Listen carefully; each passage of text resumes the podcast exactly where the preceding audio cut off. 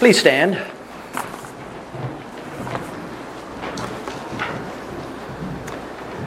Peter says in 1 Peter 5 1 The elders which are among you, I exhort, who am also an elder, and a witness of the sufferings of Christ, and also a partaker of the glory that shall be revealed. Feed the flock of God which is among you, taking the oversight thereof, not by constraint, but willingly, not for filthy lucre, but of a ready mind neither as being lords over God's heritage, but being ensamples to the flock. And when the chief shepherd shall appear, ye shall receive a crown of glory that fadeth not away. Our Heavenly Father, we ask that you would give us some background in the understanding of the ministry of the Lord Jesus Christ in these last days. We pray that we might do things uh, decently and in order, according to your word, that there would be more opportunity for the glory of our Redeemer. Glorify yourself before us, we pray, in Jesus' name. Amen. You may be seated. Back in chapter 1, Peter introduced himself to the readers of this epistle by calling himself an apostle. He was an apostle of the Lord Jesus Christ, one of those whom Christ gave that special title to in Luke chapter 6. And it came to pass in those days that Jesus went out into a mountain to pray and continued all night in prayer to God. And when it was day, he called unto him his disciples. And of those disciples, he chose 12, whom he also named apostles. One of the things to keep in mind in this scripture is that out of a larger group of disciples, Christ chose only 12 to be his special apostles. Not all Christians, not all evangelists are called to be apostles. I believe there is a scriptural ground to say that the original office of apostle doesn't exist anymore. Amen. However, the word apostolos does refer to anyone who is sent, sent with a message. And Hebrews chapter 3, verse number 1, appropriately calls our Lord Jesus Christ the apostle of the Father. Wherefore, holy brethren, partakers of the heavenly calling, consider the apostle and high priest of our profession, Jesus Christ. Let's think about Christ, the apostle and high priest. And we'll get to some other things here in just a minute. The Lord Jesus had, had a special commission with a message to share to humanity. And that message was given over a long period of time, but of course, the highlight of it was at Calvary when he gave his life. In 1 Peter chapter 5, now, moving on from the apostle, Peter begins to share some ecclesiastical instruction. Here are things that we should do as young people in the church or young Christians in the church. And you who are leaders of the church, here are some things I want you to consider church direction. And he says in verse number one, The elders which are among you, I exhort. In essence, feed the flock of God which is among you. Taking out a few words there. The elders which are among you, I exhort, feed the flock of God which is among you. And to highlight what he is saying, Peter adds that not only is he an apostle, he too is an elder. Before we get into the specifics of the instructions, which we'll not get to this evening, I feel it necessary to deal with the term elder. As an elder myself, it's important that I feed you a little bit of information about the office of the elder. One reason for this is I fear that one of the practices of Catholicism and Protestantism is creeping into some Baptist churches. More and more churches are implementing something called elder rule. And some are even using the Presbyterian idea, distinguishing ruling elders from teaching elders. Baptist churches, uh, Recently, there was a Southern Baptist conference dealing with the subject of whether or not we ought to have elders. It's happening. Let me be clear from the outset I have no argument against a plurality of elders. Because it is clear that in some of the churches we find in the Word of God, they were, they were large enough where they had to have many elders. That's not a problem. We see it in the Word of God. The problem arises in the definition and the responsibility of those elders. Elders in many Protestant churches govern the church, they're in charge, they're the bosses. They are a religious oligarchy. A small group of elders govern things, rule things. They're the bosses. They leave the congregation behind. Elder rule, as advocated even by some Baptists, robbed the church of its congregational government. Right. This is an attack on one of the foundational principles that Baptists have died to promote and defend. And it's being taken from them by, or from within, from their colleges and so on. I wouldn't mind it a bit if our congregation grew to such an extent that we needed 12 deacons and six elders to get it to, to work properly. That would be a marvelous thing. But the moment those elders begin to rule the church, then this would cease to be a Baptist ecclesia. When it comes to the Lord's churches, there are two biblical offices pastors and deacons.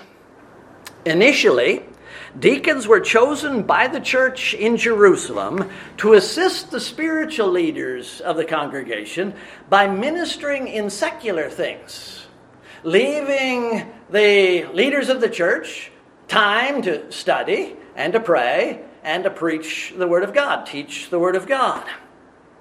Their ministry was secular, these deacons. Sadly, in some Baptist churches, Deacons uh, take over. They become the rulers. They rule the congregation. In some churches, they determine who will be pastor. In some churches, they determine who will be speaking the, at the annual revival we have in the fall. In some churches, they tell the pastor what to preach. Because of this, my pastor years ago, as I've already told you several times, he did not have any deacons because he didn't want this sort of thing. We can still have deacons and not have the misuse of deacons. This, of course, this, this deacon rule is as unscriptural as elder right. rule. Yes. As I said, there are two ecclesiastical offices in the Lord's churches pastors and deacons. But things get confused when we read through the Bible because of all of the other terms which come up in the leadership of biblical churches. And the fact is, pastors are mentioned once in the Bible. Only one time do we read in our English of pastors. Please turn to Ephesians chapter 4.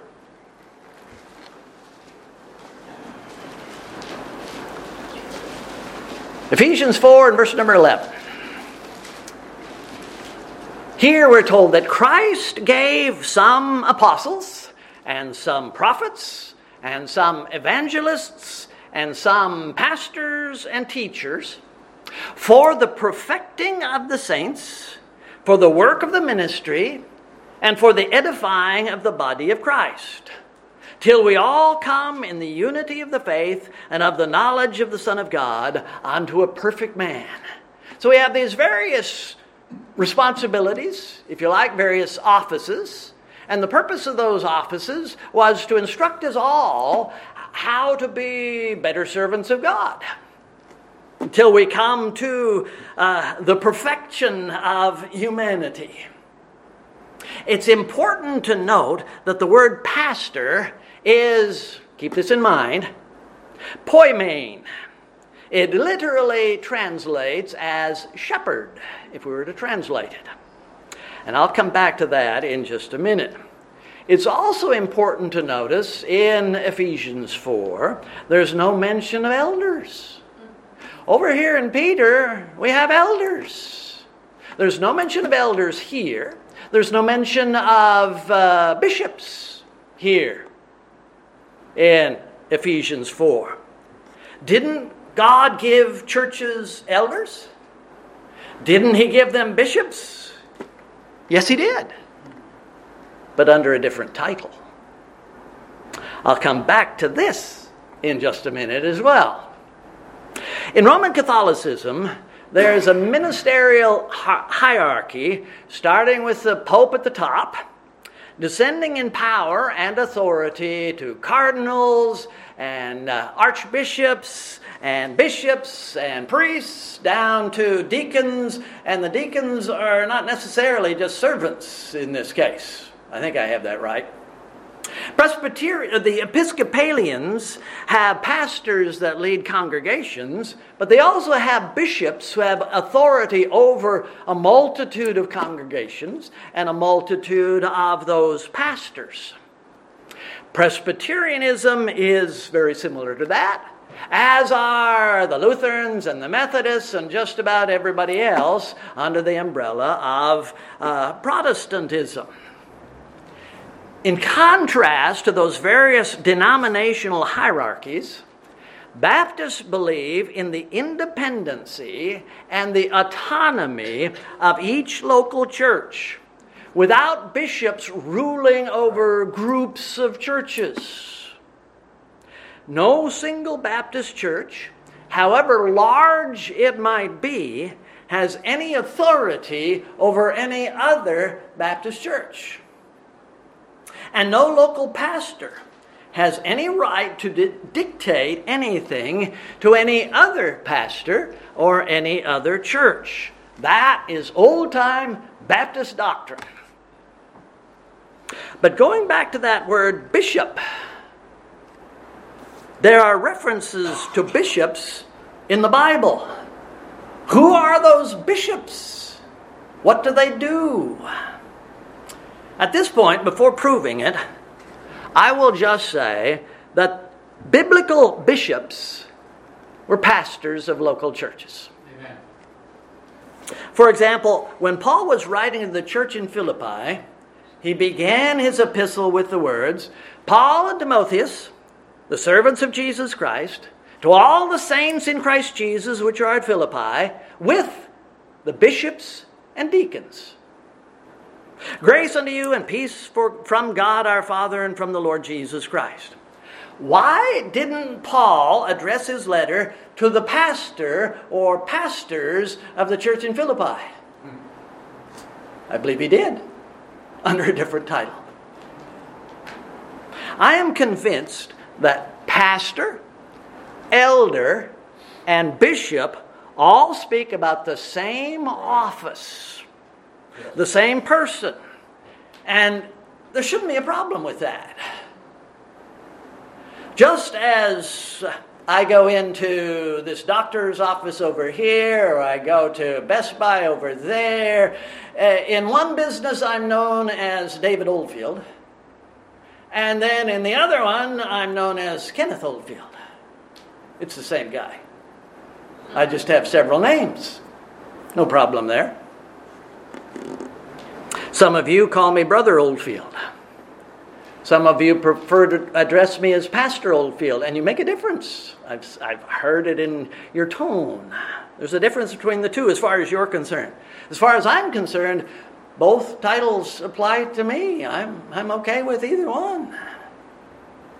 A few minutes ago, I pointed out that the Lord Jesus is called an apostle, perhaps the apostle, in the book of Hebrews.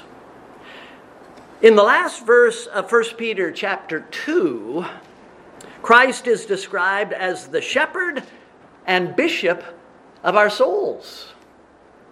Hebrews even calls him our high priest. Which is it?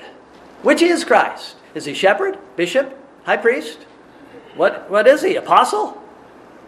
This is even before we consider the fact that he is the Son of God, that he is the Savior, and so on and so forth. Of course, he is all of these things. Each of these titles point to a different aspect of his ministry. Now, Peter says he's the shepherd of our souls. Consider that. Don't forget the instruction that Jesus himself gave about himself. I am the good shepherd. And there's quite a bit of material there under I am the good shepherd. A few minutes ago, I emphasized that the word pastor is the translation of the Greek word poimen. Well, when Jesus called himself the good shepherd, he used that word, poimen. We could say that Jesus is the good pastor, and it would not be unbiblical. We probably wouldn't say that, but it wouldn't be incorrect.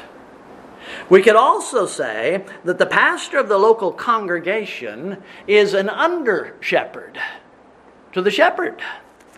Again, verse number five. When the chief verse 4 of chapter 5. When the chief shepherd shall appear, ye shall receive a crown of glory that fadeth not away. There is a chief shepherd. That is the Lord Jesus Christ. And you, gentlemen, are less than the chief shepherd, but still shepherds. Let's see. Where am I? We could also say that the pastor of a local congregation is an under shepherd in relation to Christ. We just did say that. And what is the job of a shepherd? Please turn to Psalm 23. What is the job of a shepherd?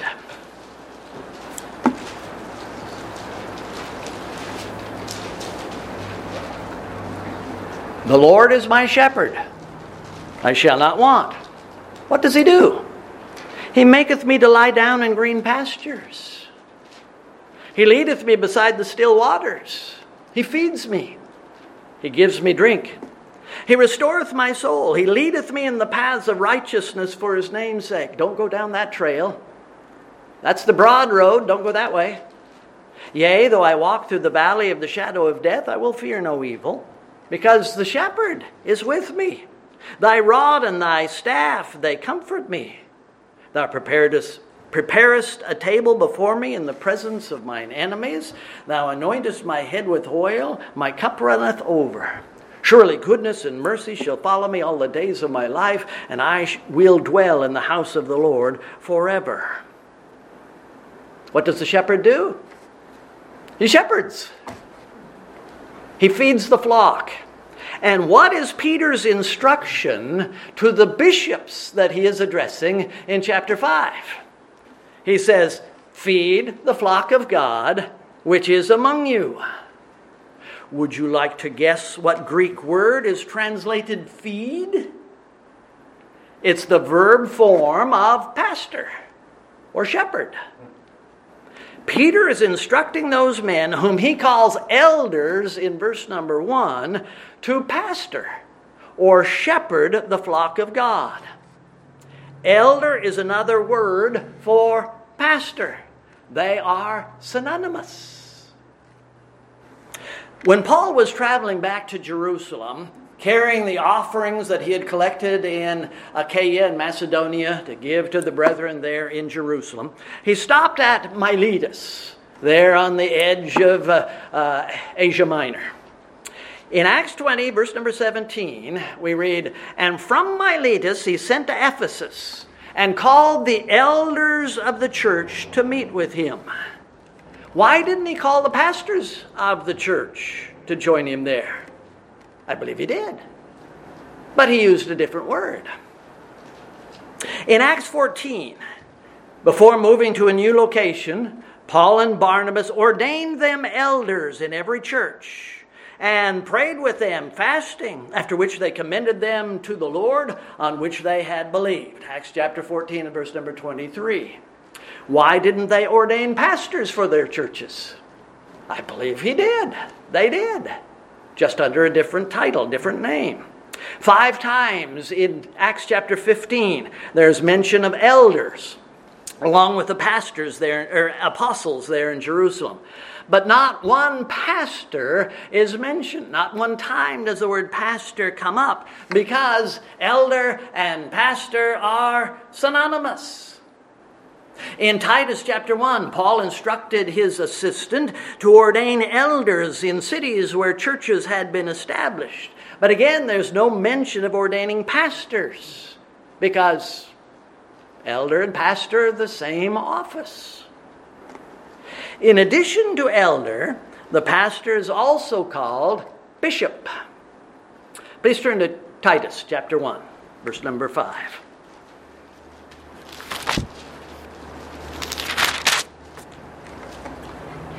Page number 1269. Verse number 5. For this cause left I thee in Crete, that thou shouldst set in order the things that are wanting to ordain elders in every city as I appointed thee. If any be blameless, the husband of one wife, having faithful children, not accused of riot or unruly. For a bishop must be blameless, the steward of God, not self willed, not soon angry, not given to wine, no striker, not given to filthy lucre, but a lover of hospitality, a lover of good men, sober and just, holy, temperate holding fast the faithful word as he hath been taught, that he may be able by sound doctrine both to exhort and to convince the gainsayers. Notice that Paul seamlessly goes from ordaining elders in verse 5 to describing the qualifications of those elders in verse number 7, but he calls them bishops. And then in verse number 9, he says that the primary responsibility of these elder bishops is to feed the flock of God with sound doctrine and exhortation, which is the work of a shepherd or pastor. Not only do pastor and elder res- refer to the same office, so does the word bishop. Earlier, I mentioned the Protestant denominations, the Episcopalians and the Presbyterians. Honesty demands that I tell you that both these denominational titles come from the Bible, even though their offices and their practices don't. The word elder in Greek is presbyteros, and bishop is episkopos. The Episcopalians emphasize their bishops. Both of those words, when found in the Bible, describe pastors. Furthermore, episkopos literally could be translated as overseer. A few minutes ago, I took you to Acts 20 when Paul called the elders of the church in Ephesus to meet him. Acts 20 of 28 says, Take heed therefore unto yourselves to feed the flock of God, or to all the flock over which the Holy Ghost hath made you overseers, to feed the church of God which he hath purchased with his own blood. The word overseer in that verse, Acts chapter 20, verse number 28, is translated bishop six other times in the Word of God including 1 Peter 2:25. For you see you were as sheep going astray, but are now returned unto the shepherd and bishop of your souls. Overseer, actually. And we hear Paul telling these overseeing bishops to do the work of the pastor shepherd in feeding the church of God. Are you thoroughly confused? What I'm trying to say, simplify things, pastor, elder, bishop are interchangeable. I am convinced that this is the teaching of the New Testament. Baptists today generally prefer the title pastor. Bishop may be more biblically appropriate, but most Baptists shy away from that term because it has been abused by the Catholics and the Protestants. It's a shame. That's the way it is.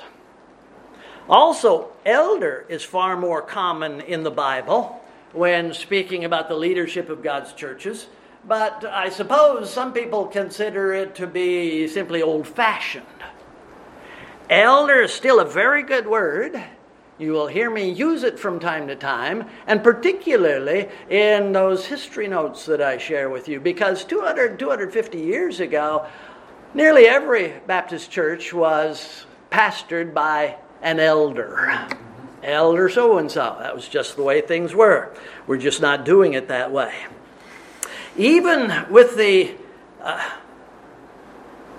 I, again, I say, I don't have a problem with the plurality of elders when necessary, but I have serious problems with elder rule because it places too much authority in the hands of the pastor. I assure you, and you can verify this yourself by studying, reading through the Word of God, I don't find any biblical reference to ruling elders versus teaching elders. There's just elders. And even with the limited biblical use of the word pastor, in my understanding of the Word of God, I never see churches that have elders and pastors. It's the same office. But what's the purpose of the three words? Why use them? Perhaps it was to highlight three different aspects and functions of the same office. Just as the Lord Jesus is given many titles because he wears many hats, so to speak, so too does the earthly leader of God's church. The word pastor relates to the teaching duty of the office. As Peter tells the Asian churches here, verse number one, verse number two, feed the flock of God. And that is what I'm trying to do this evening. Acts 20 28. Take heed therefore unto yourselves and to, to all the flock over which the Holy Ghost hath made you overseers, to feed the church of God that he hath purchased with his own blood. The word elder, on the other hand, perhaps refers to the dignity of the office. According to 1 Timothy 3 6, the pastor, or I should say, the bishop, is not to be an, a novice in the ministry. It isn't his age necessarily that's being referred to, it's not the color of his hair necessarily, but he needs to have experience in the ministry and hopefully a little maturity. then the word bishop speaks of the leadership responsibility of the office. The pastor is to oversee the church in the things of the Spirit. But as Peter says right here, not by constraint, but willingly, not for filthy lucre, but of a ready mind. What about the title Reverend? That comes to us out of Catholicism. One of the books of the Hippo- uh, uh, Apocrypha. When someone who doesn't know any better calls me Reverend Oldfield, I respond. But if you use the term, I just might ignore you, unless I know that you're teasing in doing it. There are some other titles preachers prefer. Call me Dr. Oldfield or Chaplain Oldfield. If a man's earned the right to be called a doctor, I don't have a problem with that, except perhaps the pride that drives him to say, Call me doctor, I've earned it. Right. Uh, I'm not going to call you doctor if you put it that way. But it appears to me that the old familiar biblical terms are far better. Yes. Yes. And I consider it a great honor when you call me Pastor Oldfield.